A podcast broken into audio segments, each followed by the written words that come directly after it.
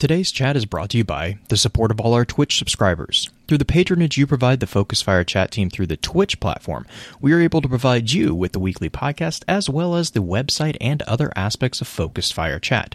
If you have any interest in becoming a subscriber of the FFC and gaining access to some exclusive features over in the Discord server, please be sure to visit our Twitch account and click on the subscribe button. If you're an Amazon Prime member, remember that you do have a free subscription to Twitch every month that can be used for this. And for those of you who are already subscribers, thank you again for your generosity. You may have heard the whispers of guardians gathering in the shadows, exploring the mysteries of this world and the worlds which surround us. We are all in search of truth. Sometimes we need to focus that search, focus that fire. And so we come together. Join us. Join the discussion. Welcome to Focused Fire Chat.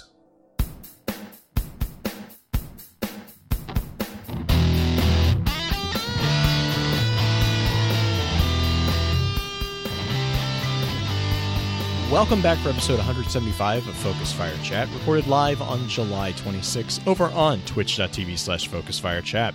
As always, I want to give a big shout out to our live chat here with us tonight. Thank you so much for joining us once again.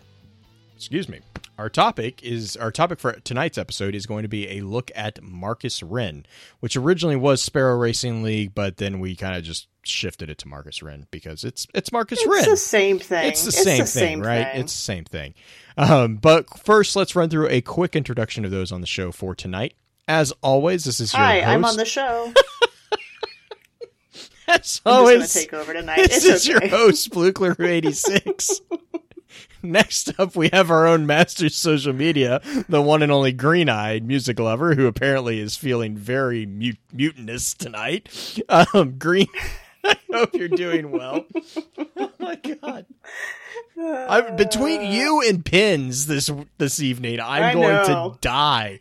Um, It's great. so it's one of those. It's it's those live chat evenings where it's just so much so much wrong, but Oh so much good at the same time. top it's fun. top three is was a was an interesting one. Um, Mhm. Yeah, if we can get if we can get through five coming minutes without in erupting into giggle fits, yeah, that's that's that's tonight's topic. Um, oh man, so Green, I hope you're doing well. How's the week treated you so far? yeah. Uh, Crucible. But I thought you were I thought you were done with Iron Banner. You got the the wizened rebuke or whatever the the oh, gun oh, yeah. was. Heavy as Death. I have Heavy as Death done. I've got, I mean, I have my emblem. It's still on. I'm never taking the thing off unless we're doing a raid because apparently when you have a tracker emblem on, it messes with the raid somehow. Like spaghetti codes it a little bit and things go Wait, wonky. So, so it, yeah, it's, it's something that's happened to a few times. If you have a tracker emblem on and you're in a raid, uh-huh. it will cause other things to glitch because it's taking up some of the code.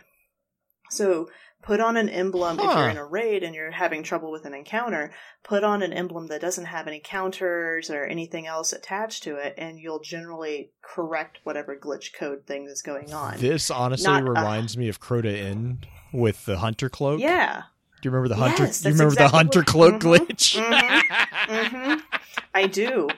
It's one of those weird, weird things, but um, Crucible has been really rough lately, and that's me putting it as PG and mildly as I can I can possibly do it because it's just been. I've been playing Iron Banner this week. I finished all my bounties for my hunter. I've, I've done my due diligence, and I enjoy Iron Banner, but it's not felt this rough as far as like connection wise and um, gun game and stuff like that. It hasn't felt like this for a long time, so I'm a little worried about that aspect. So, um, as far as how I'm doing this week in game, eh, it's it's take it or leave it at the moment. Cool, cool, cool. Um, yeah, I, I, well, we do have a a special announcement that I'm going to play here in a sh- second. Do you want to do? the- I guess green. This will I'll leave this in in just open discourse. Do you want to do mm-hmm. that prior to the question of the week or after the question of the week? Think so. Let's do it at the beginning. Okay. Get it all get it all the housekeeping stuff kind of done before we start kind of the talk. All right. So things.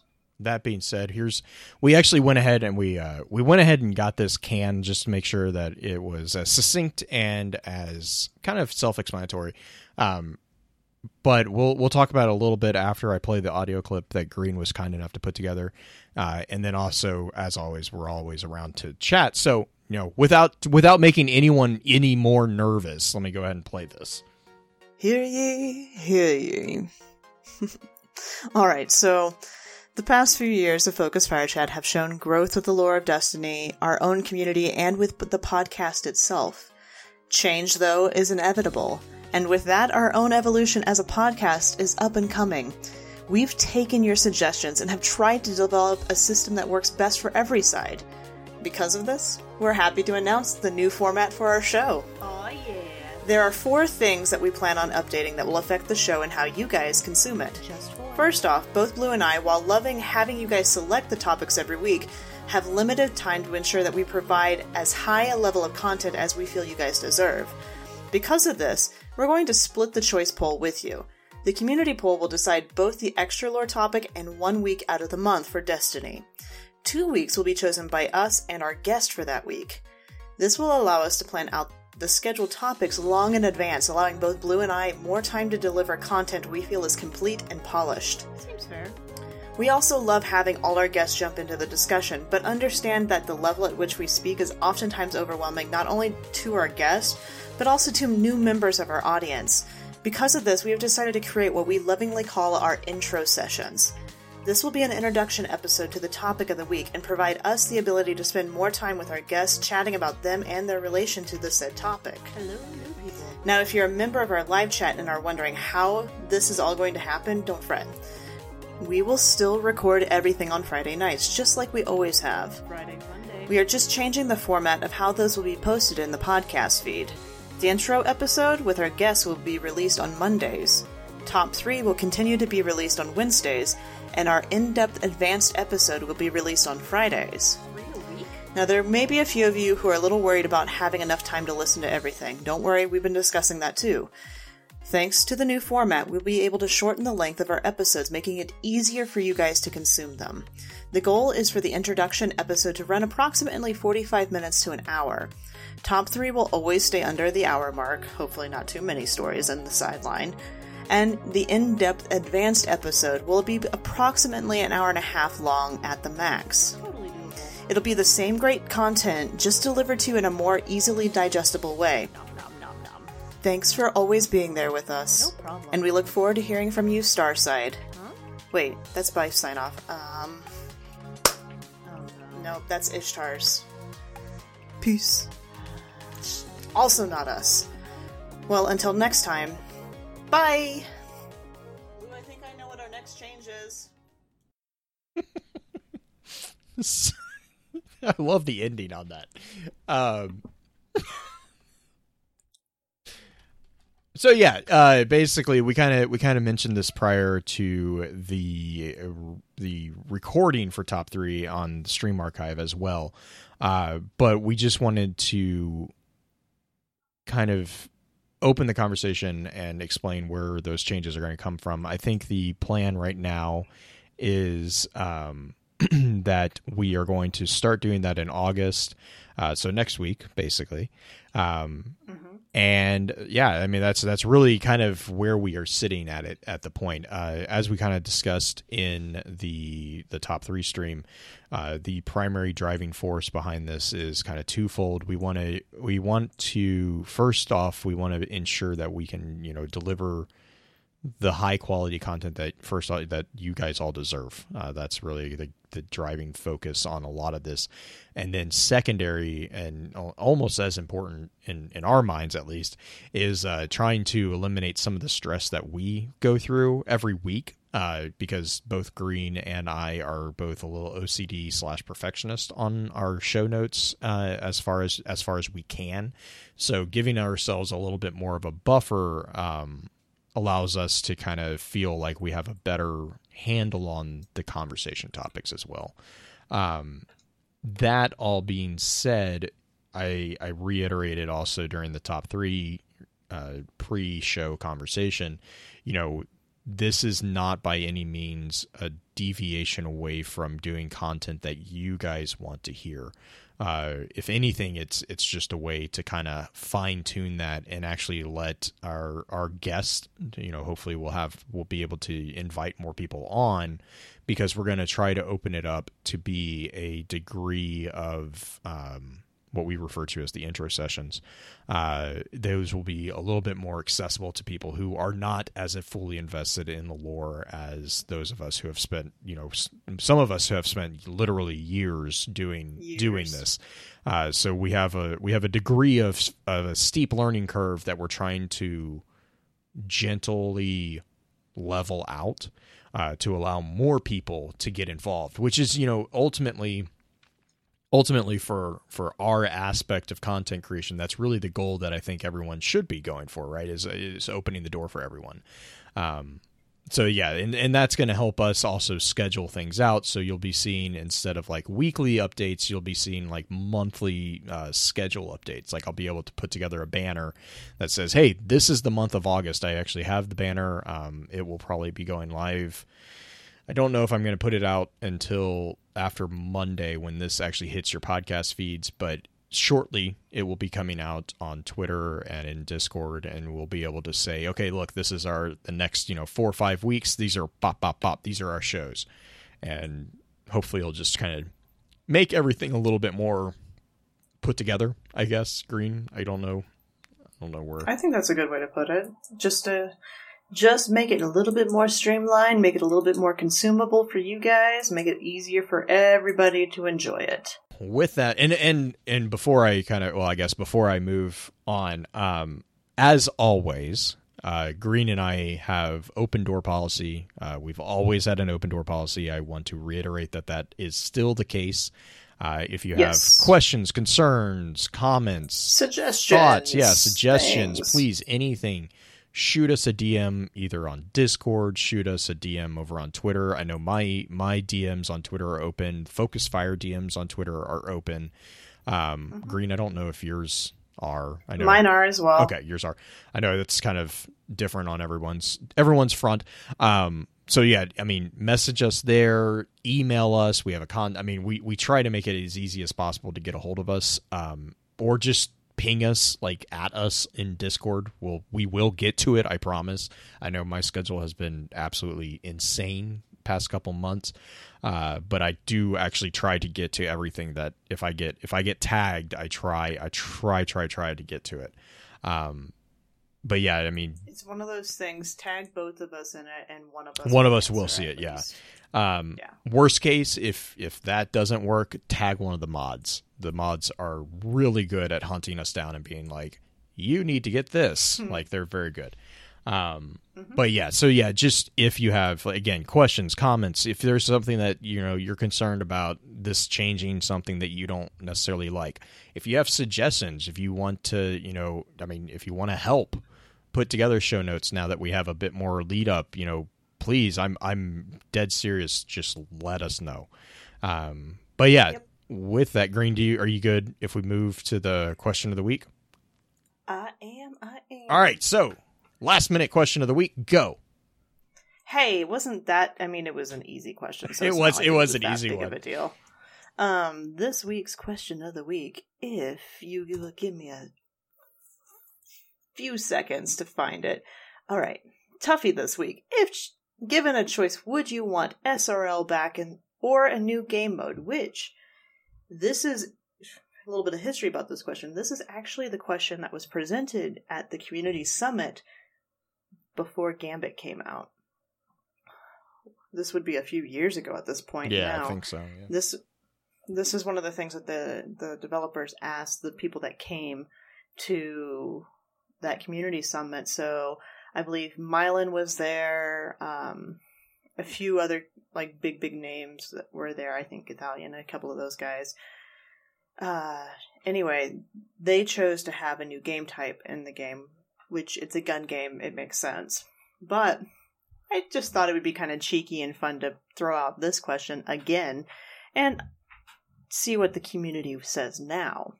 And the results are in 135 votes in only 10 hours. You guys really are on top of your game at this point as far as getting onto these polls. 65% said they want SRL back. 35% said they wanted a different game type or a new game mode, which a lot of people going into the comments really had some good points on it. Um, Worthy D mentioned that he loves the idea of Guardians competing with each other outside of the Crucible. They have to throw and catch mechanics in game, like to see Dodgeball or a Destiny version of Griffball that require you to wear the mask of a character you don't like, maybe Uldren. Um, as far as as far as like the character choice of which one you wear, That one's particularly on the I- nose with the with the lore of Griffball.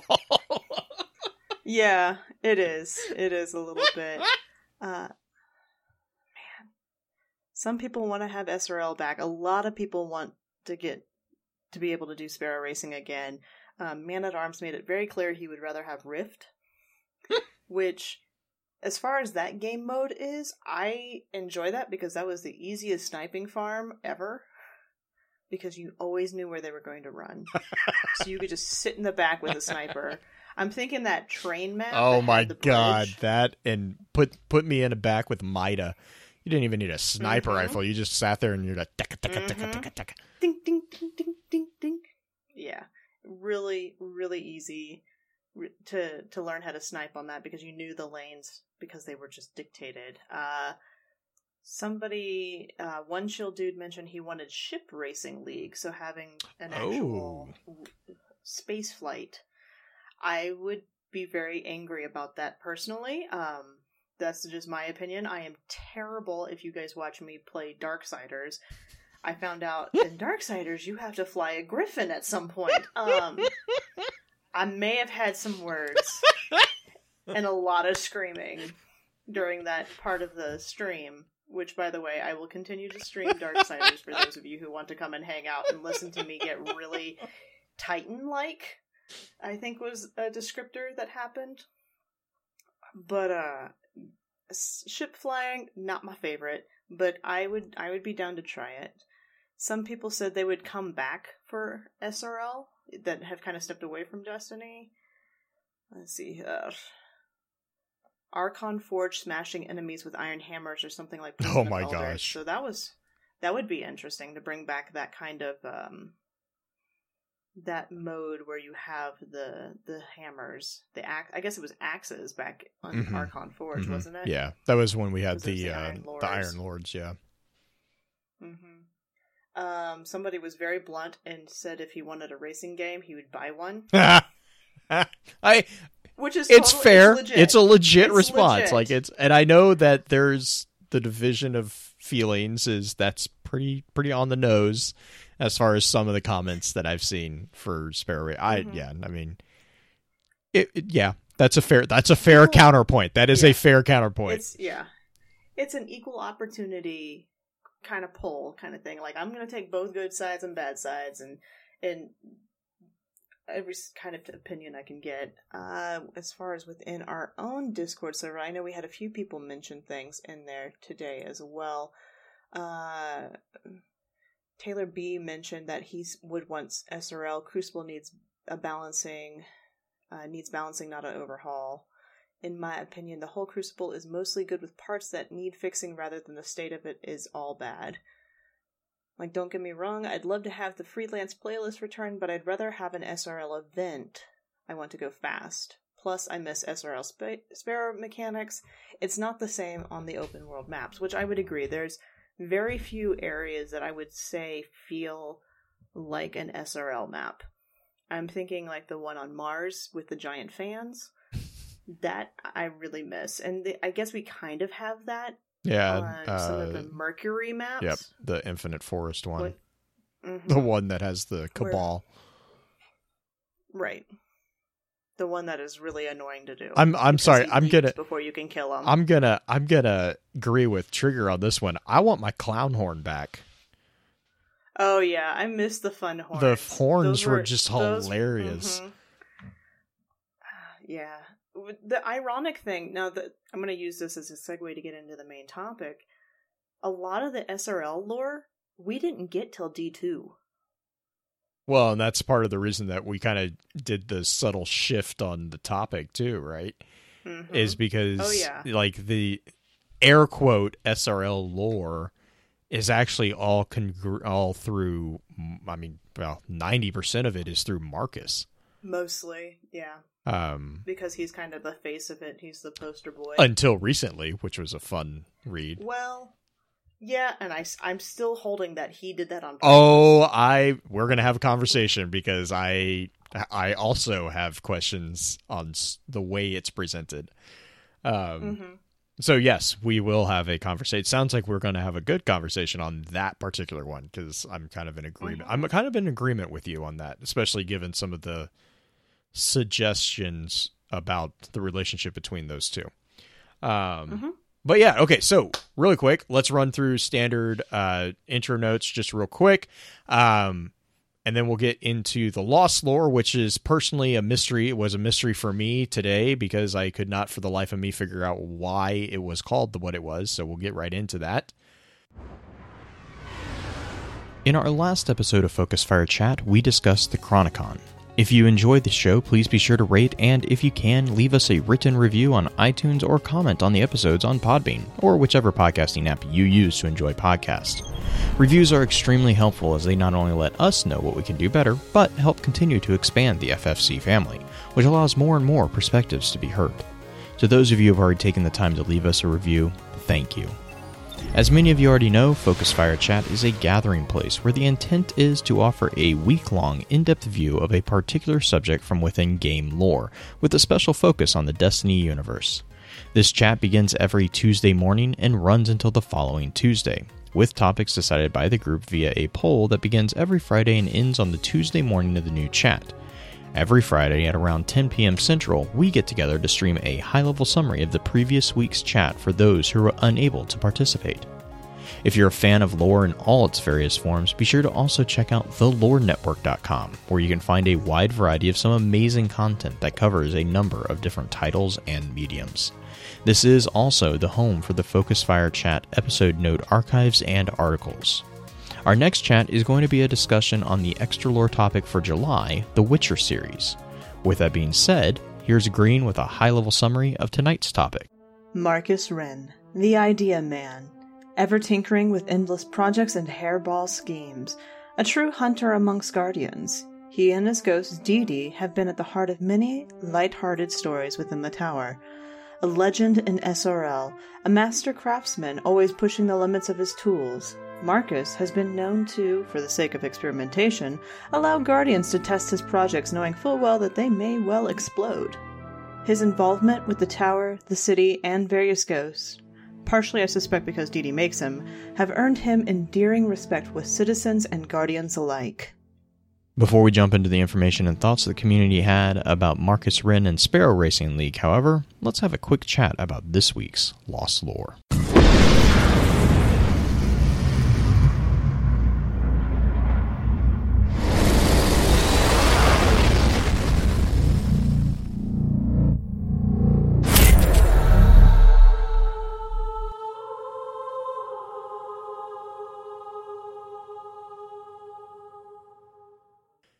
So this week on Lost Lore, um, I'm gonna label this one the mystery of S rank because I don't know. I don't know if this is as annoying to everyone else, but in video games, this has been something like super bizarre to me. Is license hierarchy. Um, so basically, in a lot of video games, you see a hierarchy of like license A, license B, license C, and then there's this like mysterious license S. I'm like, S. what what is this like so in my in my normal route of uh, going through the google archives i went through and i was like all right i need license hierarchies of like you know i don't know vehicle driving there is one state in the united states of america that has an s class license that is i believe it was either montana or utah. I cannot remember off the top of me. But What? yeah no no no. It gets better. It gets better. The s class license in the cdl hierarchy is the license that is required to drive a school bus. That's it. I was like, okay, so obviously this is something else because I'm pretty sure the highest ranking class of license in Sparrow Racing or any racing game really is uh, not not the the allowance of uh, school bus driving. I mean, Well, okay, to be fair, S rank probably stands for sparrow rank or no, actually, it does not. So that's where not in game? No. Well, in game I don't know. But like in general, like breaking fourth wall and just in video games as as a whole. So this is a big shout out to Giant Bomb, which if you guys don't know what Giant Bomb is, I really really encourage you to go research them because they're freaking hilarious. But they had an actual explanation of what this is, which in hindsight I should have just gone to their site to begin with because they do this all the time. Uh, so the S rank is is like so basically a ranking right is how good you are at a particular thing. Mhm. uh, s rank is a ranking that's used to describe a level that is so superlative that it cannot be described by the traditional ranking system. So you have like a b c blah blah blah. Uh, it is actually there are some real tournaments uh, especially with like martial arts uh, fights and fiction and video games are the two prominent ones but like i think there was a there was a mention that there was technically a government slash military ranking that has this uh, I couldn't get any details on that, which makes me even more curious personally, but I didn't have time to dive into it. Um, but originally, it was created in Japan. Uh, and that is because where anything below the grade C was considered failure.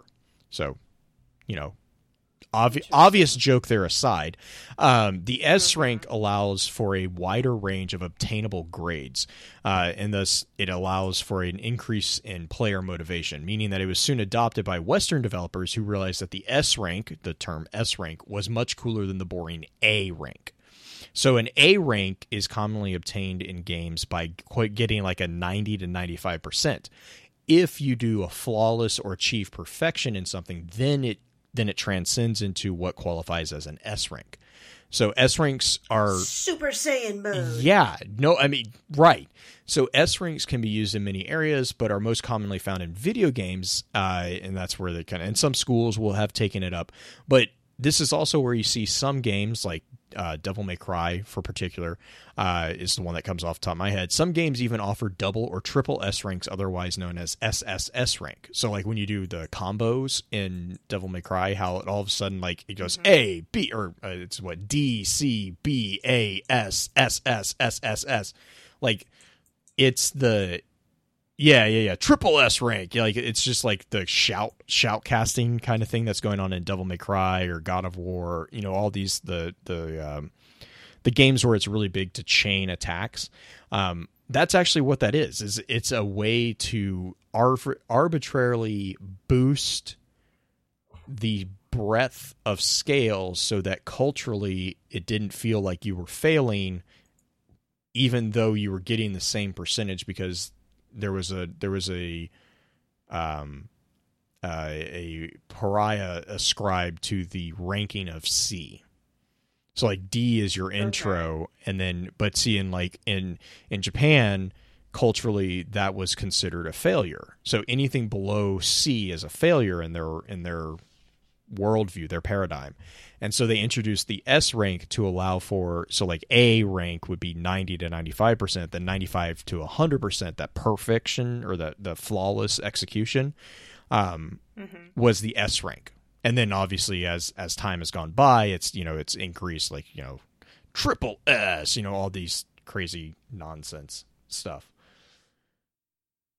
Super Saiyan. Yeah, see, Screwball Screwball's saying this as well. In professional real world racing like Formula One, S class is the highest license. Okay, right. That's what I thought, but I could not for the life of me. This is me just like going completely all rogue and arguing with chat. Could not find for the life of me the hierarchy of those classifications of licenses. And I went to Formula One. That was actually where I started because Sparrow Racing I remember looking at um, the Sparrow Racing as being like there was a lot that was driven about the Formula One racers and like you know the the inspiration for stuff. And so I was like, okay, obviously there's a connection with the racing in real world and the racing in game. Like, okay, that's an obvious connection. I couldn't find the hierarchy of classifications of licenses other than like uh yeah, Formula 1, Formula A, Formula all these different like types of races, the categories of races, but I couldn't find the licenses. So I, I again, issue of time, you know, like we just got done kind of talking about ironically in the intro. Um yeah, I, I just yeah. I but yeah, I mean I did. I, I literally I thought it was the same thing. I thought it was gonna be like, oh okay, it's a racing license, you know, you got you rank up and stuff like that. And in game we get an explanation of like your class um Okay, thanks, Screwball. Yeah, okay. So Grand the original Gran Turismo used class license with S class at the top. Yeah. So like in game, you actually get an explanation. Uh, class C, you get your Class C license when you finish a spe- uh, specific number of races. So you're just finishing races. Um, class B, uh, you get when you hit hit a specific number of gates in a single race and then also in mm-hmm. general. So you're you know you're getting to be a better driver basically. Class a is when you consecutively finish in the top 3 within races. And then class s is you win races without blowing up your sparrow. So basically you you are a really good driver uh, so it's A flawless. a win. flawless win, right? Yeah. Uh, so it is actually explained in, and that was all through the SRL record book, which I know was a divisive topic uh, back in the day. But those uh, quests to get those, and then as you got each different license classification, you would get like various rewards. It also helped with um, your light level drops, if I remember correctly, on the armor, because you had specific SRL armor that would Mhm. also Which we'll talk about if some. yeah, well, oh my god, the racing cloak was amazing. Um, still one of my favorite cloaks. aesthetic Oh my gosh, no, you- well, yeah, yeah, Yeah. Like I, I wore that thing as soon as I got my my void racing cloak. I was like, nope, that's not coming off. That's mine. Um, yeah, the Power Ranger armor. Like I, I, I liked it. I liked it. it. The armor in D one for SRL reminded me a lot of Dead Space. Um, the helmet in particular. a- yeah, I can I can agree. With It that was- with the lines yeah, it was- across the face. I remember getting it. I'm like, okay, I can get behind this aesthetic. Like, I, I got this. Uh, not my favorite armor just because of uh, mechanics, but the cloak was, mm, yeah, the cloak was just hands down my one of my favorites. Um, but yeah, so that's that's the mystery of S rank. It's just like this this like random classification that they came up with to uh, to help drive up player motivation uh, from a psychological standpoint within game. Obviously, we have some some conversation in chat right now in live chat about the uh, real world racing classification hierarchy.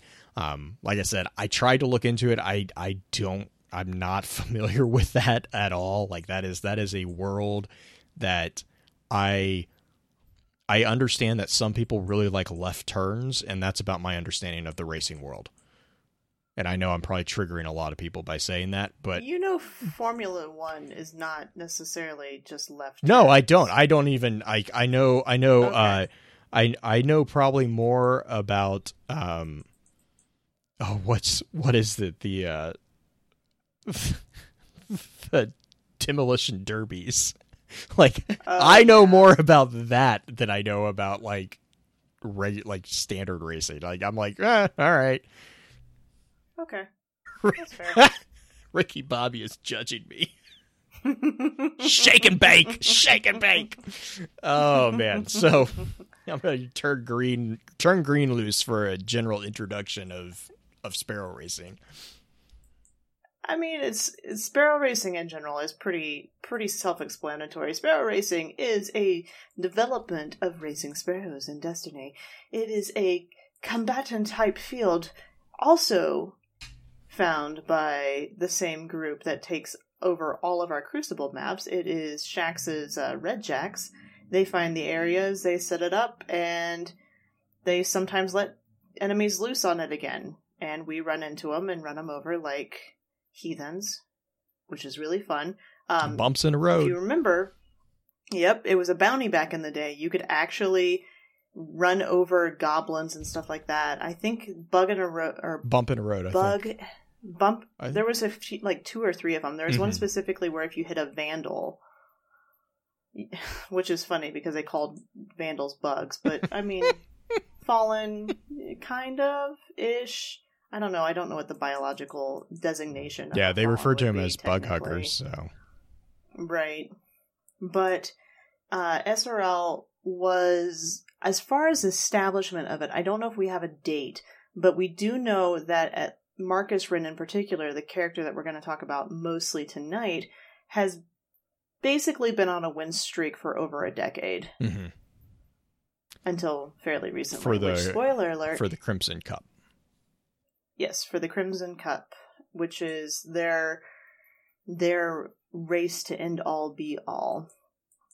Uh, there are various things within the lore that talk about how um, things that we encounter in game on a regular basis as SRL racers. That it is something that everybody does. The four du- guardians have died to those fan blades in Mars. I think is one of them. Those fan blades have taken more out of Guardians than the Fallen, according to Marcus Ren, which is one. It is the Sparrow Racing Mars Pace Setter bounty, like little line from that. But as far as like an introduction to Marcus Ren himself, he is the most winningest of SRL racers out there. There are a few big names, but his is the one that kind of stands above the rest. And I think that is as far as an introduction to Marcus without getting into DD and still tying in SRL, I think that is a decent way to start. And then we get into what we know in game. Yeah, and Blue, do you want to hop back and forth? yeah, yeah, yeah. So like, I guess really what I want to kind of talk about with Marcus too is like what we know. Well, so like Sparrow Racing, uh, Amanda Holliday has a line, and most people might be familiar, or some people might be familiar with this. And she says, um, "Sparrow Racing's been happening since the first time one guardian said to another, "Betcha I can get to that mountain before you do." Nowadays, we Oh, we yeah. do things a mite more organized, but the principle's the same. Um, and so like it, it's it's it's just that classical competi- that nature of competition, right? It's it's you see it in everything the Guardians do. It's all all about that. Um, but Marcus Ren in particular actually has you know he he has been an interesting figure within the lore, um, ever really since he got introduced.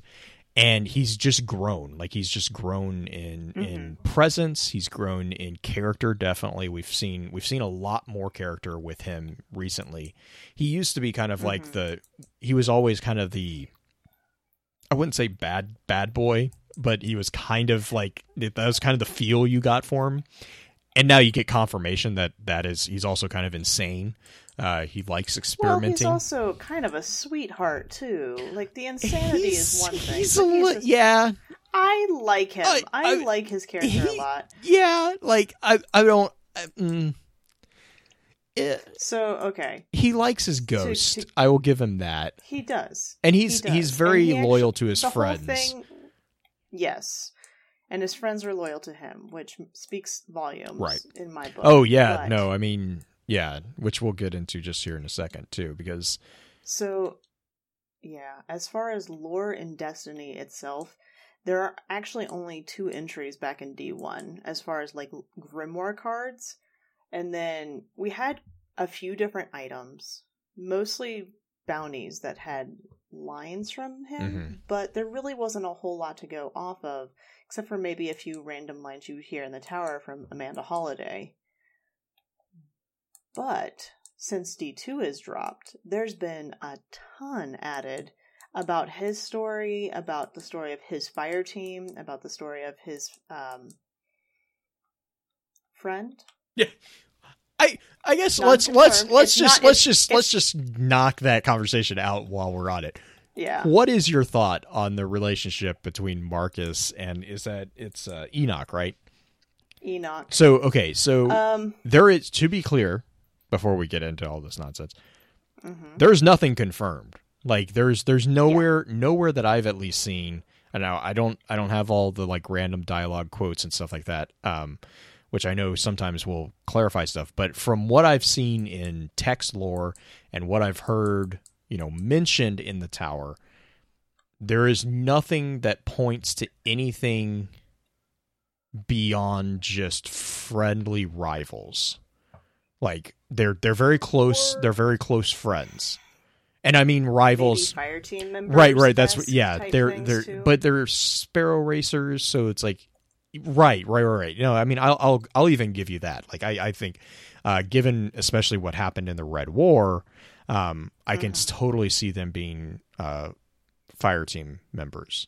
And we do know they are very close friends. Like they are very close with each other. But so I guess the question is, do you think It's- within the realm within the realm of Destiny, is there do you think there's more to the story between Marcus and Enoch? I I don't think there is enough information to conclude it. We've had characters like Devrim and Mark that you get idle dialogue about it. You get you get stuff in the lore about Mark. We don't have anything that is definitive about Enoch and Marcus. It w- it could be a thing that develops. It could be just thing a thing that they're keeping under wraps, or it could be a budding relationship. We don't have anything conclusive though. So I I am on the stance that I am optimistically hopeful that there that is something there, but I can understand seeing both no and yes. Mm-hmm. Mm-hmm. Yeah, because like And if you're I'm I'm yeah, on the same I'm on the same page. Like I'm like I can see this going because right now really either way works, right? Like either they're really close friends or they are something more. Like and it doesn't it actually w- won't change their story as it stands currently. Like nothing that won't that won't like be a huge change to anything. Actually, it would explain Okay. some things, right? The lucky coin So- comment. Right, and here's the other thing. Dino's make mentioning in chat that the reason why he he str- strongly feels that they're in a relationship. Here's my counterpoint to that: the Crimson Cup happens only one time a year during Crimson Days. It does not necessarily mean that the people involved in the Crimson Cup is a relationship type thing. So it, that is purely a timing circumstance type thing. I would not read too far into that. It if they want to go that direction, great, but I do not think that you can be conclusive with just the time of year for it. Right, and that That that is sense. no, and I and I and I definitely hear that. I think the the counterpoint, and maybe not necessarily the counterpoint, but the the counterpoint that I would make to that is that we also do see another pairing of guardians who were very much in opposition to each other, who were introduced to us during the Crimson Days initial event, who now are inseparable. Now, that being said, we also in that story don't know if that is a romantic relationship or if they are just a really close fire team. It, it to to reduce it to that type of by like that type of um black and white, you know, either you're romantic or you're not. That that to me actually kind of cheapens the relationship between them because to me it's, you know, it could be budding. well, not even that. It's It it's could the be a sen- friendship too. well, it's also the sense of brother in arms. You you get that you Mhm. get that sense in a lot of like if you go and look at documentaries or uh, histories of uh, soldiers who have survived wars. A brother in arms is something that transcends friendship. Like it, it is a true brotherhood, but it's by no means romantic. It it could be, but it's not. It's not. It's not. It's it's like a square and a rectangle, right? It, it could be, but it's not. It doesn't have to be.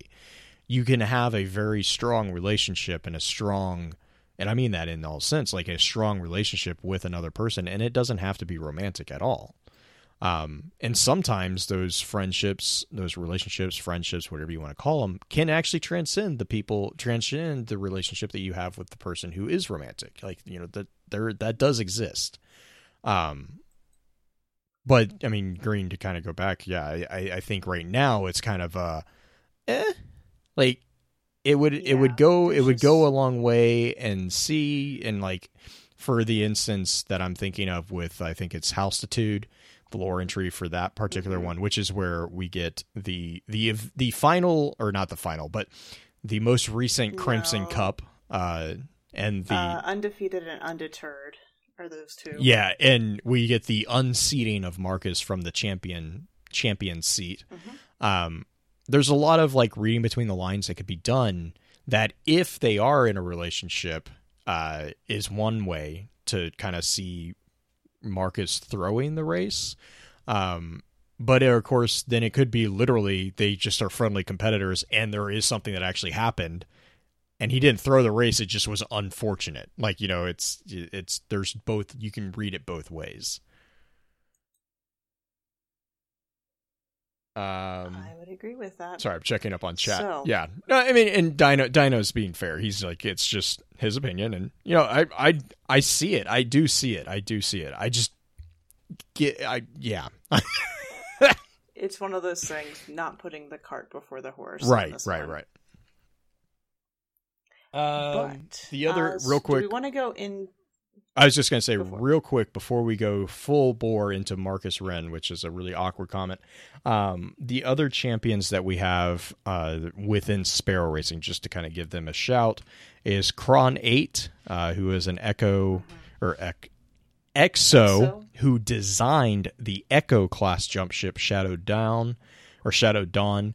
Uh, Kron 8 is most notable for being the person who decided that he wanted to try to attach a NLS drive to a Sparrow, uh, which Amanda was like, "Uh, "That's not a great idea, but come by the shop, we'll try it out." Uh, Amanda Amanda is a very strong enabler for all of these racers. I've also realized like she she is a really bad enabler. She is as much of a speed junkie as the rest of them. she she really is. Um, we have uh, Tyla Sola, which we don't actually know really anything about. Uh, she's listed as being another champion. Uh, the other races, uh, uh, I think it's Ad- Adrian Adrian Grease.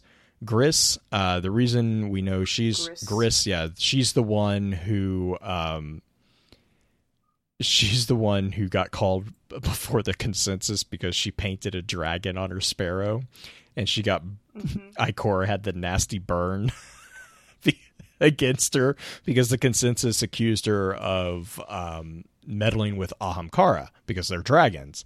And Ikora debunked it by saying if she is messing with a Ahamkara, her racing record wouldn't be so bad. Which was, I was like, ooh, oh man, that's that's brutal. Uh, Blue, Ariande is also the one that Marcus mentions that yes, would not mind shooting him. shooting yeah. him. So Ariande, is it Ari Ariande? Ne, ne? I don't know. Ari, uh, which which actually Yeah. I have a question. Arya. Arya, yeah, because there's an Ari that's mentioned with Sloane, and I'm curious if that's the same person. I think it is, but I'm not. I don't have 100 percent confirmation on that one. Um, chat. Uh, and then there's Blue Boaz, who uh, we know Boaz mostly through the the the testing of Marcus's crazy ideas. Um, Blue Blue is the one that uh, he I think Blue was the one that he gave the uh was it the Jumpies or the Frosties? I can't remember which one. Which one was first. I don't use those, so I don't ever actually pay attention. But whichever one was first Frosties. was Frosty's first. Frosties So he gave them to Boaz, and he tried them on. He's like, "Oh yeah, these are cool." You know, I don't like the name, but I mean, I, they I feel fast when I'm running. And Marcus made a comment of being like, "Oh yeah, well, there's a two percent chance that they'll explode." So you know, I'm glad they work for Uh-huh. you. And Boaz threatened to turn him into Sloane, but Marcus basically bribed him with Sparrow Racing mods on his or mods for his Sparrow to not turn him in. And then Boaz is also the one that later comes back and Marcus coerces him into basically holding a gun to him while he's testing out the jumpies because he doesn't Stompies. or stompies. Yeah. He's like, Yeah. if if this fires off and my legs go flying off, I don't want the I think it's the microsynaptics to take over my body, so please disintegrate me before that happens. And that's where that's where he mentions he's like, I don't think this is okay. And Marcus is like, well, fine, then I'll go get Ari to do it. She'll love the excuse. Or he also said something about like, you'll I'll let you win the next race or something like that. Mm-hmm. He he tries to bribe him, which ironically is not the same person who ends up winning the next race, essentially. Right. But Correct. we don't have timing on that one for sure. Yeah. So here's my question: Do we want to go through and talk about some of the different quotes that he has? Because most of his items, most of his stuff is through item quotes. Or do we want to go through the Destiny 2 cards? Because we really don't get a lot in the SRL Sparrow Racing and the Ghost Fragment Fallen 6 Yeah, I mean the far as information. we know from Fallen Six, uh, that's the the one of the final Grimoire cards that we got from Destiny One. We know that Marcus was involved in the cleanup uh, in the Plague Land following the Rise of Iron events, because Marcus was one of the ones that was noted as reporting to Commander Sloane, or yeah, to Sloane that he believed that the the uh, siege upon the last city was finally broken because they were the ones that were finding all the fallen banners being burned, uh, which was around the time that was also concurrently around the time that House of Dusk was being formed, and the whole events within the Forsaken Prince were taking place. Uh, so like uh, Uldren and Fickrol were kind of running around at that point. Um, so that was kind of going on in the background. Marcus was one of the ones that was on the ground in the Plague Lands during that.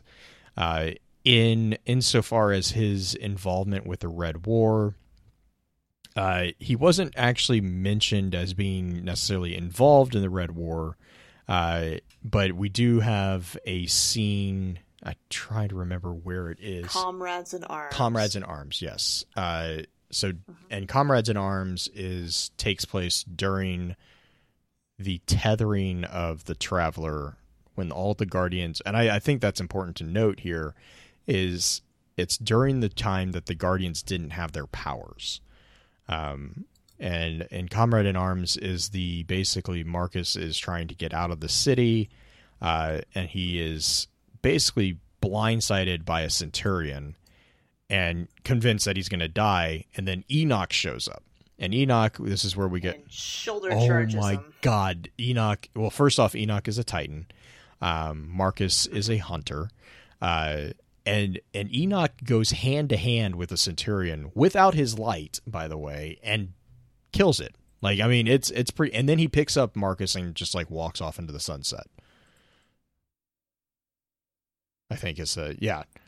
Strode away through the end of the world, carrying his partner to safety. It is a really. I was like, man, th- he just written. he just walked into the sunset. Is what just happened.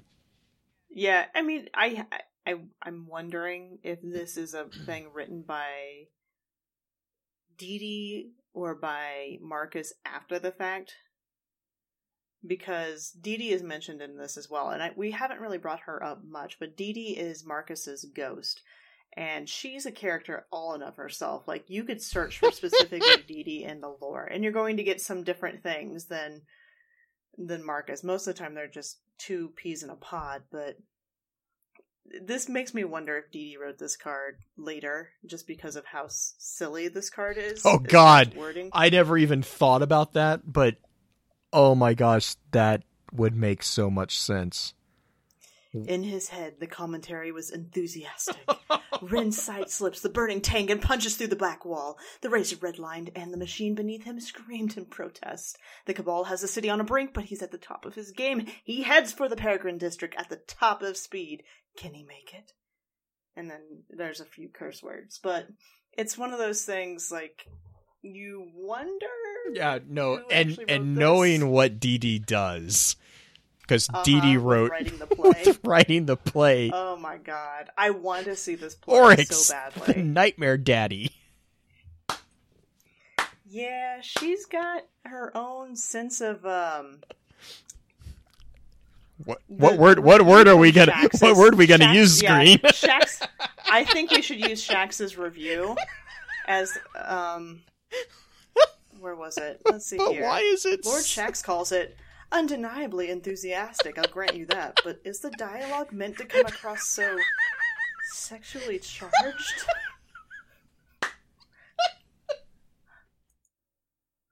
oh my gosh. Yeah. So Dee Dee, as Marcus's ghost, is just Marcus is the speed racer of Destiny. Dee Dee is just goading him as well as like redirecting him as much as she can. I, I think I, she's I'll, I'll double down on what Black Flag is saying. Marcus is the Tony Stark of Mhm. SRL, which makes Dee Dee the Yeah. Pepper Potts. I can see that. Although Pepper Potts would not write a, a play like this, I don't think. I think she, she would have a little bit more. I mean, comic book Pepper Potts maybe, but Oh, yeah, that's true.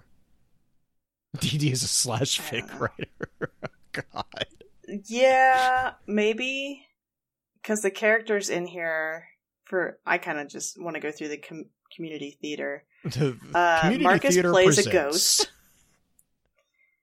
Oryx the Nightmare Daddy. One brave ghost versus the death from outer space. A four and a half act play, written and directed by Dee Dee, Ghost of Marcus Ren. Starring Marcus Ren, Hero's Ghost. Dee Dee the Ghost, Guardian Hero. Enoch Bast, Oryx. By the way, do you notice how Dee Dee is like roping in all these Oh, yeah, people yeah. to play? Yeah, and and how Enoch is the Nightmare Daddy. Mm-hmm. Uh, Pixie, Ghost of Arion Gris. Uh, Iralock. The best person's Sweeper next. bot, yeah, Yes. It's like Sweeperbot, really? Ghost, Ghost of Enoch Bast, Ghostly Shade of Crota. Like, okay, so all the ghosts are playing Zavala's review. physical characters. Oh my god! And then Marcus is playing a ghost. S- See the play that Commander Zavala calls an insensitive and disrespectful disrespectful travesty of a production with truly abominable prop design, an insult to the art of paper mache. The epitomous ghost himself calls it. Is this supposed to be me? Oh. oh. Oh Oh, no. oh no. Ghost, the ghost of Tyra Karn, calls it a four and a half act structure, but that makes no sense. Stories do have rules, you know. You can't. Wait, what constitutes a half? You know what? I don't need this to entertain this nonsense. Judge Ophidius? judgmental silence. Uh huh. Ophidius, uh, as is Ikora's ghost, is just judgmental silence. Shaxx, I already said. And then Ghost, Ghost of Tyra Karn, comes back again and says, I've been thinking about it, and I really do think it would be worthwhile for you to learn the basics of narrative composition. Sit down, we are doing this now. I love Ghost. Ghost is so funny. But it's just But that makes no stories have rules. And Dee Dee, Dee Dee is one of those things, one of those characters that her, she seems like she could be so easily written off. But then you get an entry like Fastlane Shell, Oh yeah. where Marcus is asking for a new project. He says, I need a new project. She Dee Dee says, disagree. I see three and a half finished sparrows in this room alone, and you still haven't done that thing Ikora asked you to do. You're plenty busy. Dee Dee, be serious. I am. Ugh. Marcus groaned. Fine. Dee Dee floated over to the wall where Marcus's bright red sparrow racing jacket dangles from a hook. You know, I've always wanted one of these. For me. Really? Is that weird? No! It's aces. Of course you'll need a racing shell. I'm gonna make you the flashiest shell you've ever seen. He grabs his ghost out of the air, kisses her shell. Thank you, Dee Dee. You're the one. Never mind. You're welcome, Marcus. But she bump it's so cute. She bumps his head. She like Mhm. bump. Yeah, it's the cutest relationship between Ghost and Guardian I think we have is between those two. I don't know. I bet I I, bet I bet pulled pork could do a do a run for her money. We haven't seen Right. Pork since the infamous day in December. My guardian could be really small. Yeah, Oh my gosh. but Yeah, DD Dee Dee Yeah. Is a really fun one to read actually. yeah, she's a cutie. She and Marcus are both just really neat together. I do like how Marcus is Marcus is like the epitome of a hunter. As I'm like reading through some of this, it's just like, yep, that's a hunter line. That's a hunter line. That's a hunter line. Just buff out the scratches and try not to get banged up next time. Oh man. There's only one strategy. Be faster than everyone else. Oh, and you know what the favorite everybody's favorite sparrow line with with uh and this is perfect timing considering who just popped into chat. It's the Aerolite HW42. Marcus's quote. Hmm. Here, try this one. It's got a low center of gravity, like you and your big Titan butt. I specifically put that on our poll or our Twitter feed for you, by the way. That was Monday's quote of the day for for this topic and I was like tap tap tap Green's going to love it. Mm-hmm. I'm gonna poke at my Titan friends. oh man. But uh yeah, Marcus is just speed boy. He enjoys it. There's a few different there's like one bounty now that has a quote from him, and that's the spelunking bounty. Never go too deep without an exit exit strategy. that's how I've stayed alive this long. Except for all those times when I died, I guess. guess. I guess. But uh he is Marcus is the creator of a lot of different things, sparrows in particular. There's a few different sparrows that he's made, as well as the two exotics, Frosties and Stompies, which Stompies are my favorite. Um I get yelled at pretty often for having Stompies on because I can out jump a lot of people. Namely Issacol. Nana nana boo boo. Um, but I'm trying to think if there's. Oh, you mentioned the Dark Horse. Sparrow. Dark Horse. hmm I like the way that Oh, I like I like the way that sparrow looks too, by the way. Yeah. Um, but Dark Horse is uh, we get kind of because we're kind of talking about the relationship between Enoch and Marcus. Um, you get a bit of the the flavor between um, between the competition between the two of them because it's basically a bunch of smack talk between Marcus and Enoch, and then uh, a mysterious win, like a, a mysterious sparrow racer actually takes the win from both of them and uh, doesn't stick around to claim the prize money and never is identified. It's just that goes to quote Jane Doe.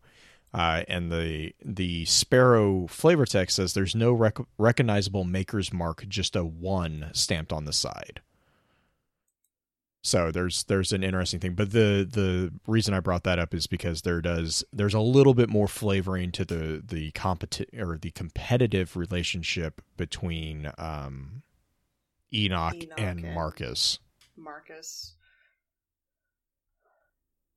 Before we get to the competitiveness, I know we're kind of jumping around a little bit, but you want to talk about Amanda Holliday's obsession with sparrow racing a little bit more and the fact that Rahul may have let slip something oh God, that was.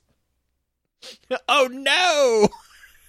I love So- love Rahul's like you can't tell them. Yeah, so Hostilitude, or ha- I can't say this one. Hastilude. Hastal- Hastilude. Ha- Hastilude. It's the sparrow that looks like it has two jousting Mhm. spears on it. And it is there's only a little bit of a quote. It's mainly a letter from Rahul, like the body of the te- the card is a letter from Rahul to Ikora saying like this is I may have found this. This is not a good idea. I highly suggest that no one ever lets them know about this. This would be disastrous. Imagine, I shudder to think. and at the top, there's a quote, as there always are in these cards, and it's between Marcus and Amanda. Marcus says, two words Sparrow jousting. Amanda says, two words. Why not? Why not? So uh, it's like, oh my gosh. So, and uh, kind of a, a fun little play on words there as well. Uh, Hastilude is actually a generic term that was predominantly used in the Middle Ages to refer to many different variations of martial games. And it actually comes from the Latin hastiludium, which is literally lance game. So, a spear Ah. game or a medieval joust was uh, was also referred to as hastiludes. Uh, and so Hastiludes was actually noted as being no less than dangerous than war itself. Like you, you could actually die from Hastiludes. But it was a it was a martial game that was basically spear playing or joust playing. Yeah. So when they, when they're talking about jousting, that is that is actually a hastilude was it's kind of like the Agonarch carve. It's a it's a it's a nod to what is going on with that particular item. Nice.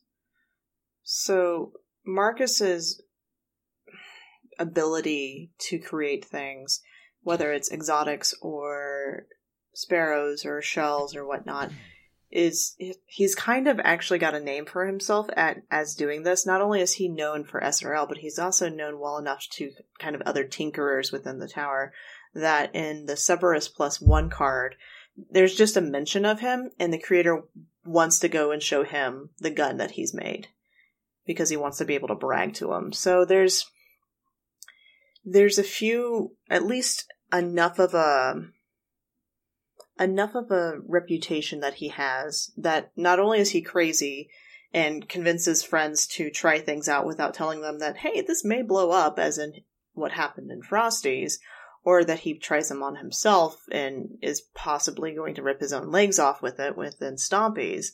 But he has enough of a a win record in his own tinkering that he can he can basically pull people in to say, "Hey, I look at what I made. I did this. This is really cool."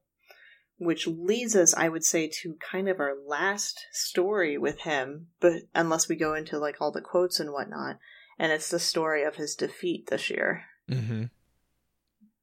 Do you want to kind of take the lead on that? Yeah. one? So what we actually that is in undefeated, correct? I believe. Well, Yep. do you want to talk about Ragged It's- Valley? it- yeah. Uh, Ragged Valley is Ragged Valley is uh, ent- a very weird entry. Um, it's an entry where Marcus does a report on the Ragged Valley uh, sprint, saying that that area is too difficult to host actual SRL matches through. Um, the t- the the angles are wrong, the corners are too tight. It's too dangerous to have Guardians do this. And he makes it through okay After five tries. after five tries, but suggests that it's not actually turned into tra- into a track. In the Ragged Valley Sprint card, you get Yaviks. If you remember her, she's one of the Barons. She's the Baron that rides the motorcycle, essentially her own version of a Sparrow. She wants to take it on, saying that, well, he made it through. Why can't I? Well, no, he's so wait, hang on. Let me reread this. It's Because it's at the bottom. because this is the writer. um this is in response to Yavix's legendary making of the run. Marcus is challenging that, saying that it's not possible. So he says it's too random, it's too chaotic, and because the legend changes with the telling every single time, because it says Yaviks the writer, the reason she made the run changes with the telling. You know she is neither mad nor mm-hmm. desperate what with her skills on a pike and killer determination. But the run itself, it's a legend as awe inspiring as any guardian, save the fact Yaviks is a wicked beast and better off dead. The story goes she was running ether, or making off with lost golden age tech. Some cla some say Clovis Bray science. Others tell it was drivers from a forgotten war mine, or maybe she just dropped a guardian was running full throttle from a fire team set on revenge, a, a common theme this far out. Or was it pride? Did a captain or a Kell or an Archon challenge her ability to ride? Did Fikrul? After all, their relationship is complicated.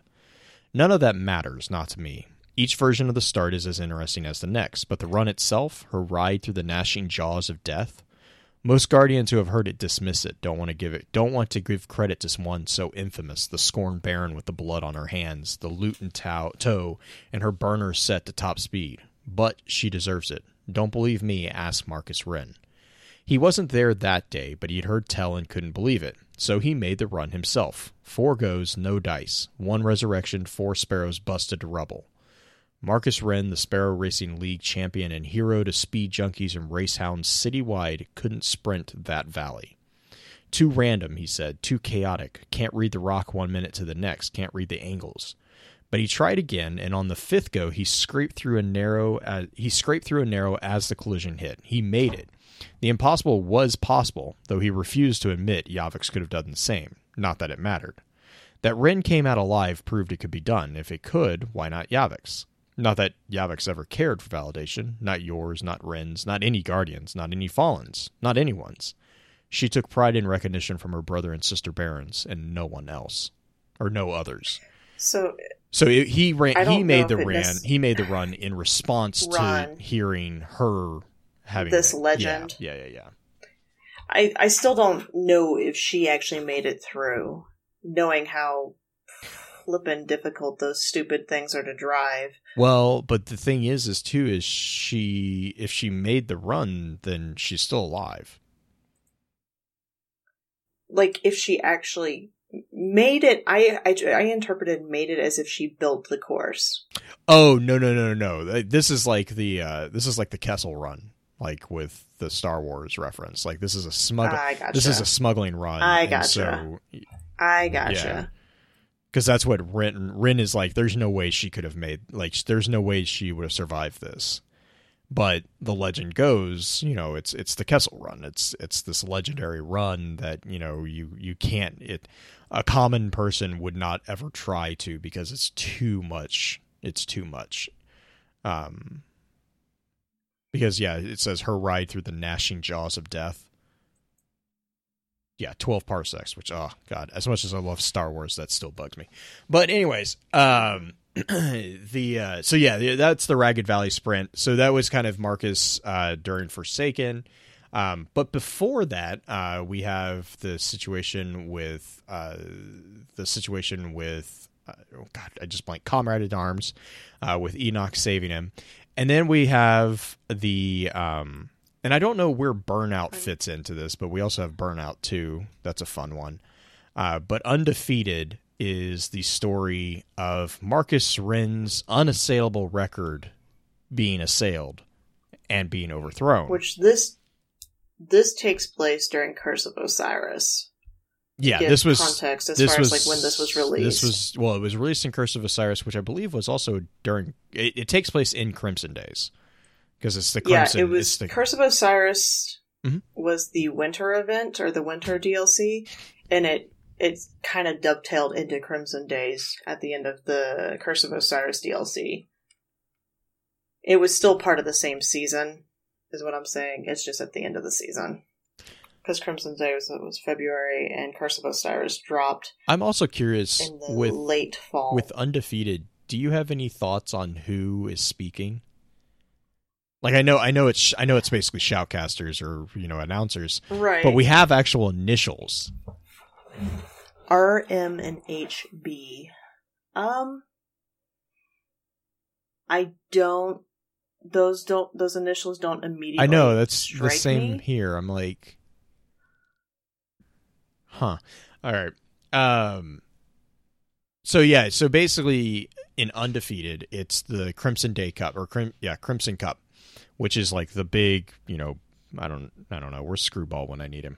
The big race. It's the big big big big big big race. Um is that like the indy 500 is that would what it is that what i'm I would say the run for the roses, but that's okay okay. I have yeah i don't know. It's a race.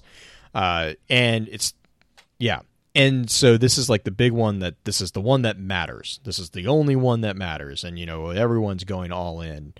And um and marcus is the standing champion. Uh it's it's commonly viewed as being something that his record is you know he he's never his record has been f- pretty much flawless for years. And it's it's like they're gonna it's gonna take decades for anyone to actually break his record. And it is noted also that he won so he's won 15 in a row which would put it if you have it once a year it's been over a decade um and he's saying that in the final it starts off it says in the final turn marcus Ren is leading by four lengths. And the note is oh that's he's going slower. Like they make kind of a comment about oh do you think he's sick? Do you think he has a flu? And something happens and he's like I, I don't know if I don't know if he actually drops something or if he's just looking down at the track but basically So because like yeah. it's like he's like there's there's two ways you can read that you can read that literally he says did he drop his lucky coin but he's also looking down at the track and looking back And so I don't know if they're It doesn't. I don't know if they're saying that did he actually drop something or if it's like oh are they are they being like sarcastic like cuz they just said do you think he has the flu.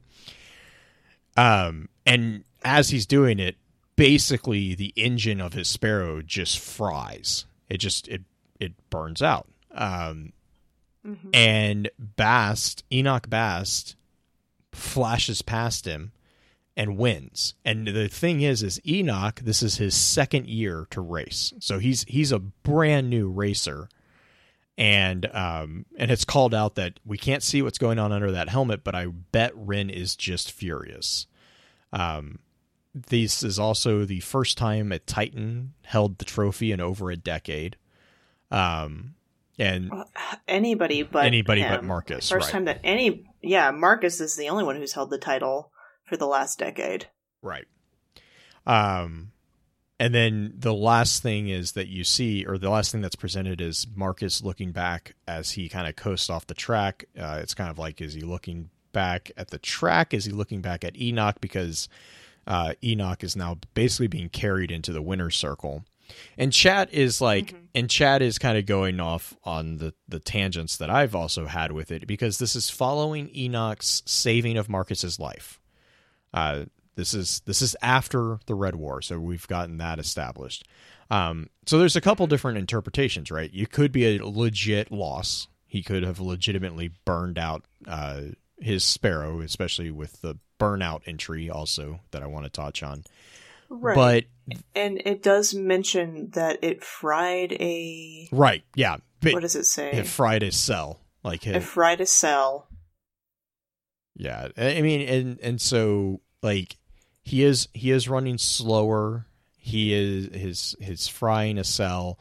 Like there's a there's a chance that it was a legit loss. There's also a chance that Ren is kind of giving back to Enoch, whether that's you know because of a relationship or just out of repayment for him. Say Enoch did save his life. Um, you know, we don't know. And the thing is, is it's also called out that he's wearing a helmet, so we can't see his face. So we don't know if Ren is actually Upset You know, upset about this. They are thinking that he is, which actually kind of makes me think that that's probably not the case. Um, just because that's where my brain kind of immediately jumps whenever something is like, oh, this is obviously what's happening. I'm like, eh, eh, but is it? Like, is it? Um, Right. but yeah, so th- th- this is the one that right now is kind of the the fun one to kind of contemplate on. I think. So the next one, uh, the the undeterred, is actually that same scene from Enoch's perspective. Yes. Yeah. So the the entry at the top it says hard work and practice aren't enough. Sometimes things have to break your way, and it has numbers in here. In my mind, the the numbers are like the countdown distance to the the finish line, because at the very end you get the finish. But uh, nine hundred should have known better. Those were pretty words, but come on, Marcus was never going to lose me, or Marcus was never going to lose to me.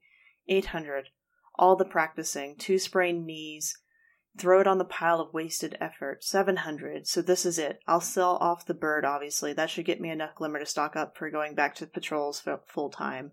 600. Yeah, I see you, Ren. I might never beat you out here, but we'll always pull each other out of the fire in the field. 500. Well, 400. No way. Marcus, don't flame out now. 300. Dot, dot, dot. 200. Exclamation points. 100. By the Traveler, I'm actually gonna finish. Marcus, did you see me? I did it. I won. I won. Maybe, maybe I don't have to give up. Enoch Bast, champion sparrow racer, sounds better than Enoch Bast, grunt who's really good at patrols. Time to enjoy this. So, Enoch, he's going to enjoy it. Um, he he realizes is that he doesn't want Marcus to flame out either. Yeah, that's something that's, that's what mentioned in this card. Trigger is saying in chat too. It's like if he threw the race, he did it without Enoch knowing about it. That's a Yeah. big if, also. But like, I can also see because Marcus is so loyal to friends too. I can, it, and this is the thing that Dino is saying that I kind of agree with, is Enoch was thinking that he'd have to go back to patrols and give up sparrow racing, whereas this win gives him the motivation to keep going.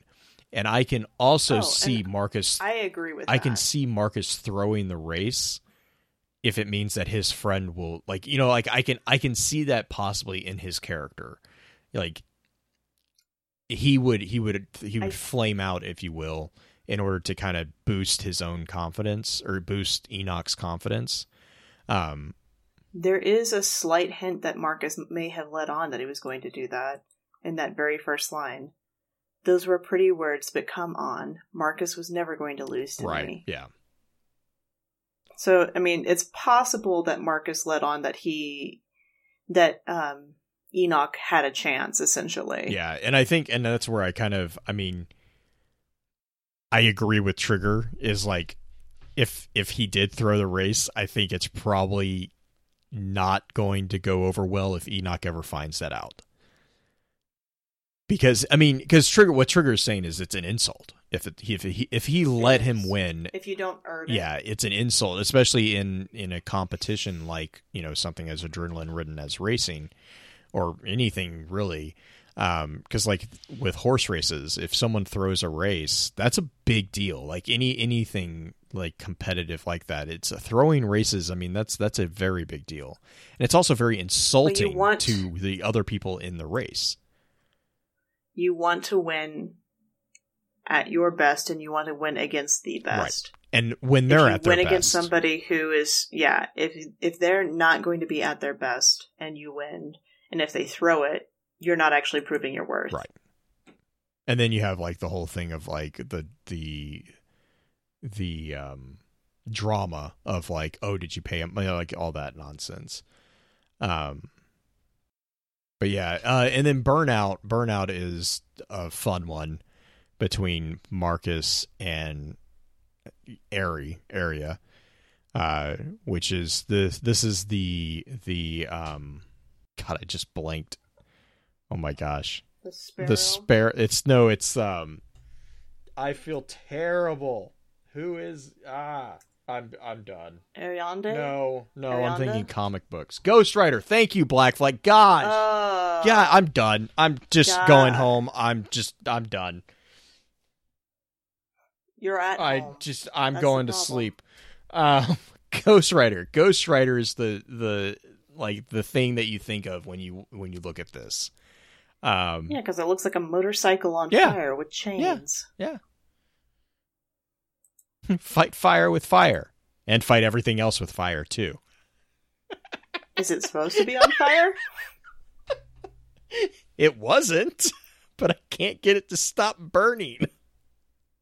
Why is that? The solar energy that Ana helped integrate. It's not totally contained, but it's stable enough to ride. I've tried it. Does the fire ever go out? Not as far as I can tell. Huh. Seems dangerous. Yeah. Like I said, it's stable for now and I can ride it, but who knows how long that'll last. It could probably explode at any second. Cool. I know, right? I just love that they stood in silence watching the charred sparrow burn. uh, it just proves that they're crazy. Oh my god, they're so like- crazy. Cool. I know, right? I know, right? cool. Oh my God. I love it. Oh, What a mess. which What a I mean that that basically sums Marcus Ren up as as a whole. Is like, is it supposed to be on fire? No, but it won't stop. So, okay, here's the thing. You remember how a couple, it would have been about a week ago or so, somebody posted like which NPC you would be? Mm-hmm. This is this is Justin. Oh God, yes. Uh, I'm hundred percent behind that that assessment. Justin is Marcus Justin Ren. is totally Marcus Ren. so much, Like, so much. Um, like can't finish projects, starts a new project. I love that. That's your initial go-to. It's like can't finish projects. It's just because there are so many things that Justin starts that I know he's never finished, and he'll probably never finish. That's true. because he's lost interest. That's very true. Oh, oh, that was one other thing I did want to mention is like so so I I started trying to collect like random quotes from dialogue and one of the ones that I noticed in the tower let me see if I can pull it up real quick cuz I was I actually think so uh if you're in the tower courtyard one of the civilians mentions that there's a big sparrow race tonight out by the wall. You going? So there is sparrow racing still going on in the city. Uh, it kind of seems like it's kind of gone back down into the underground a little bit. Um, but or either that or it's a lead up to either that or it's a lead up. Well, I n- no, I th- I think it's a lead up to the Crimson Days thing because the Crimson Days race is still going on. It's just we as players don't have access to it anymore, or access to the SRL races in general. Oh, because oh no, that happened in Curse of Osiris, just- and we haven't had SRL since D one. What what did I know? You know, as soon as he said that, that would make a ton of sense. So we're talking about the unknown racer, uh, Jane Doe, and Trigger makes the comment: the unknown racer must be Racer X, which is a Speed Racer reference to those who might not be familiar with that. But then he says, "Wait, what if Amanda is the unknown racer?" I I And you know what? I really wondered that. I wondered that too. That would make the perfect sense because if anyone was going to build a sparrow that would fly past even Ren, it would be Amanda. I wouldn't put it past her. Like I The thing is, the amount of danger she would be in on that, because she's not a guardian. She wrecks, she's dead. She would have to be just that good. well, but she is. I mean, she did because excuse me. That was um she was the one that took us in the initial campaign for D2. She was the one who picked us up and flew us to the uh that wasn't the Almighty. Was it the Almighty? Yeah, it was the Almighty. No, it wasn't. she flew us to the the drop ship with Gaul. Oh, Doom. Doom. Initially. Sorry, Doom said he made that comment earlier. Aye. Doom and Trigger Sorry, both. Doom. Yeah, all all of us are in agreement that Amanda is an bamf of a pilot, but she's also the one in when we're on Titan. She's the one that's pulling us out of the fire and taking us to places and stuff like that. Um, so it's it's not something I could I would be I would not be surprised at all if if that is truly thing. And that would also explain why she didn't stick around. She just wants to win. She just wanted to race. Like she doesn't she doesn't necessarily Amanda's never really struck me as the person who cares really about the winnings piece of it. Well, I also imagine that a few different people would be pretty mad at her Yeah. if they figured out that she was the yeah, one racing. you know, yeah, I can see maybe a few people Zavala. Yes, that's the one I was thinking of, Dad. oh, Obviously, Doom, Amanda's Doom. dad is not Zavala. oh, but Doom also points out the crystal from Titan that we give her. She she made the comment. She makes the comment she's- that she's going to do some some experiments with it. Right. I don't know if that necessarily has anything to do with the sparrow well, if she harnesses it um, as an engine, That's terrifying. This is the same person who was talking momentarily about putting an NLS drive on a Sparrow. So No, she said it was likely not going to work. We would have to do modifications. we'd have to get creative. She hasn't. we have to get creative. That does not mean that she's going to do an actual NS, NLS drive. She's just going to do something like an NLS drive, which may be the idea that she actually got to get this the sparrow that beats it. Right, right. Maybe she stole the idea from. I kind of like that. I like I mean, that. there's a bunch of different. I like that that theory actually. I think that would be a really cool way to bring back uh, SRL if they do. Her being the the mystery yeah, her writer. being Racer X. That would be super cool and probably make a whole bunch of people really, really happy online. Because Amanda's already a, Mhm. a- a very, very popular character. Though, yeah. Make her speed racer. Oh my gosh, that would be so fun. an in an in NLS drive, non NLS drive. uh, oh, let's see. Really, that's Pretty much it.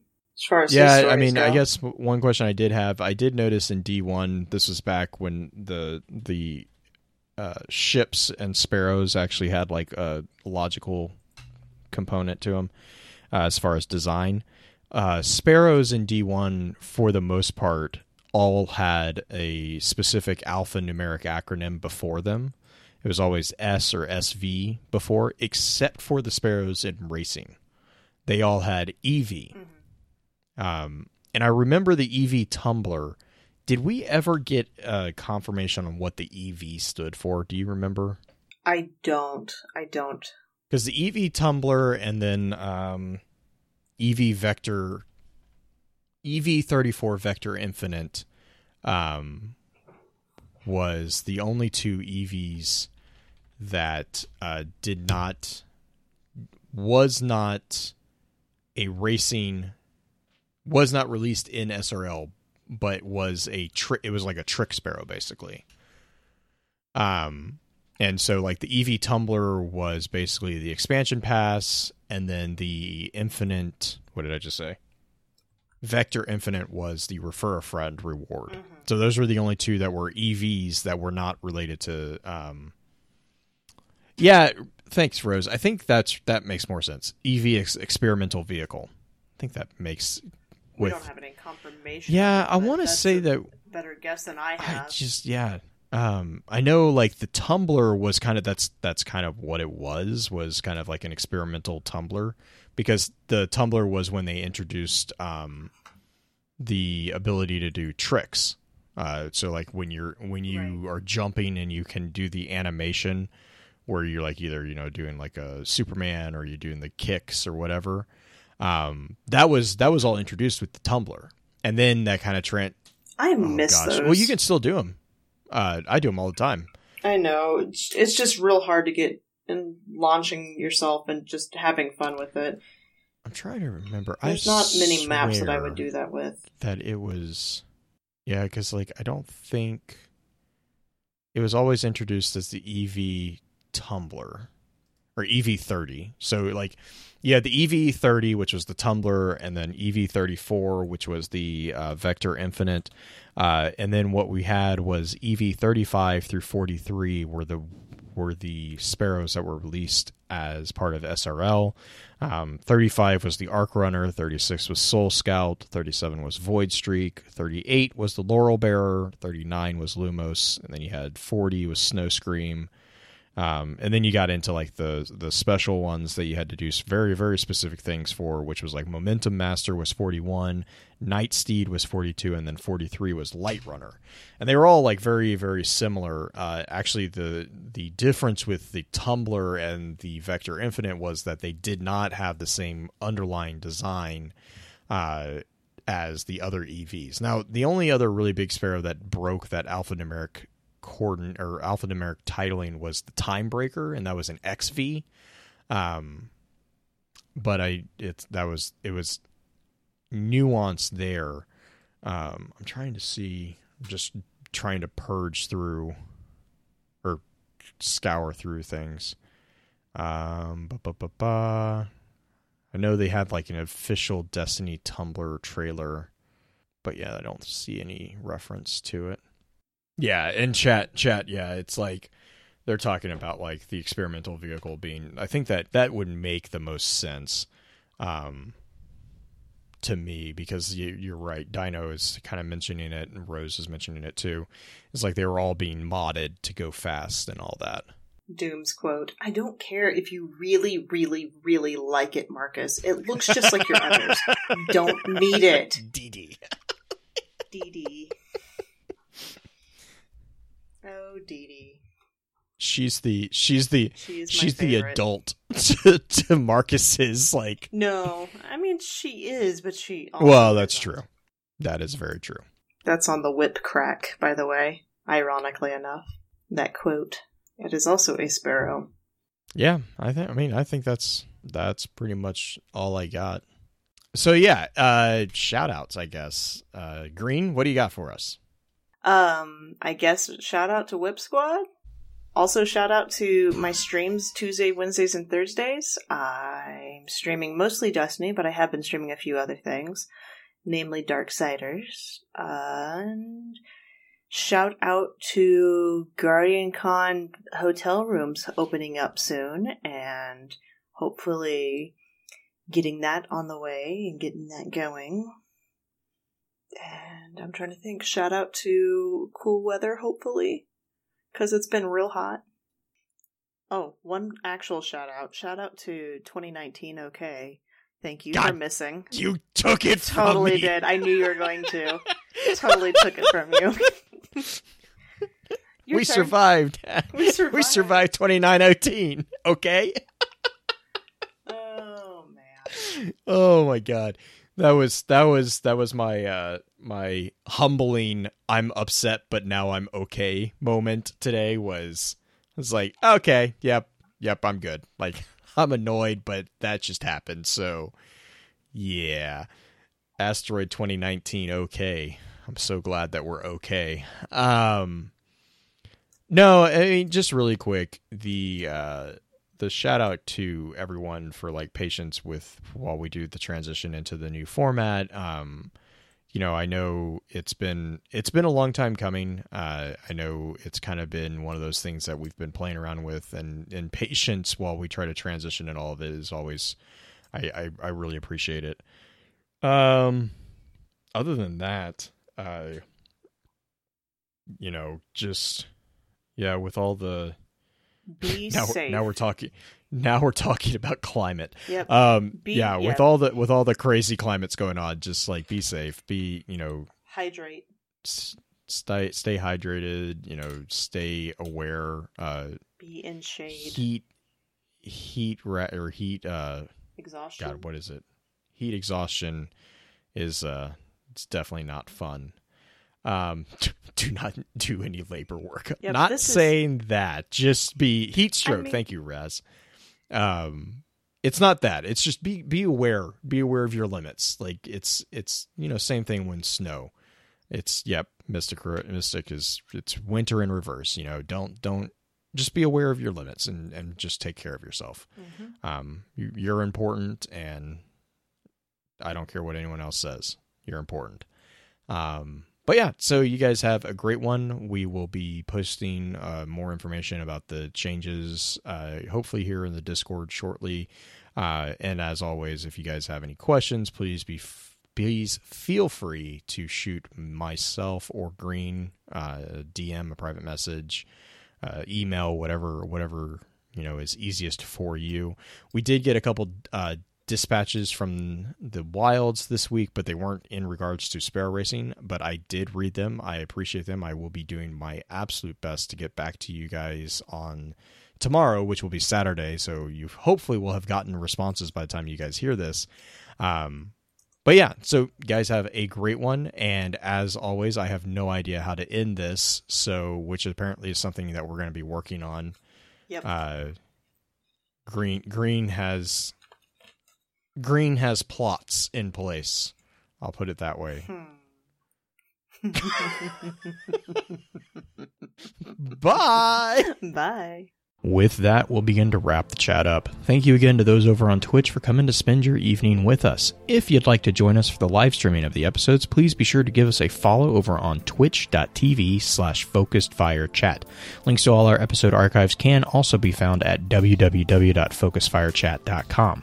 Please be sure to email us at focusedfirechat at gmail.com with any comments or questions for our team concerning the podcast and let us know how we're doing by giving us some feedback and a rating over on iTunes as well. Also, be sure to check out all the amazing work being featured over on thelorenetwork.com.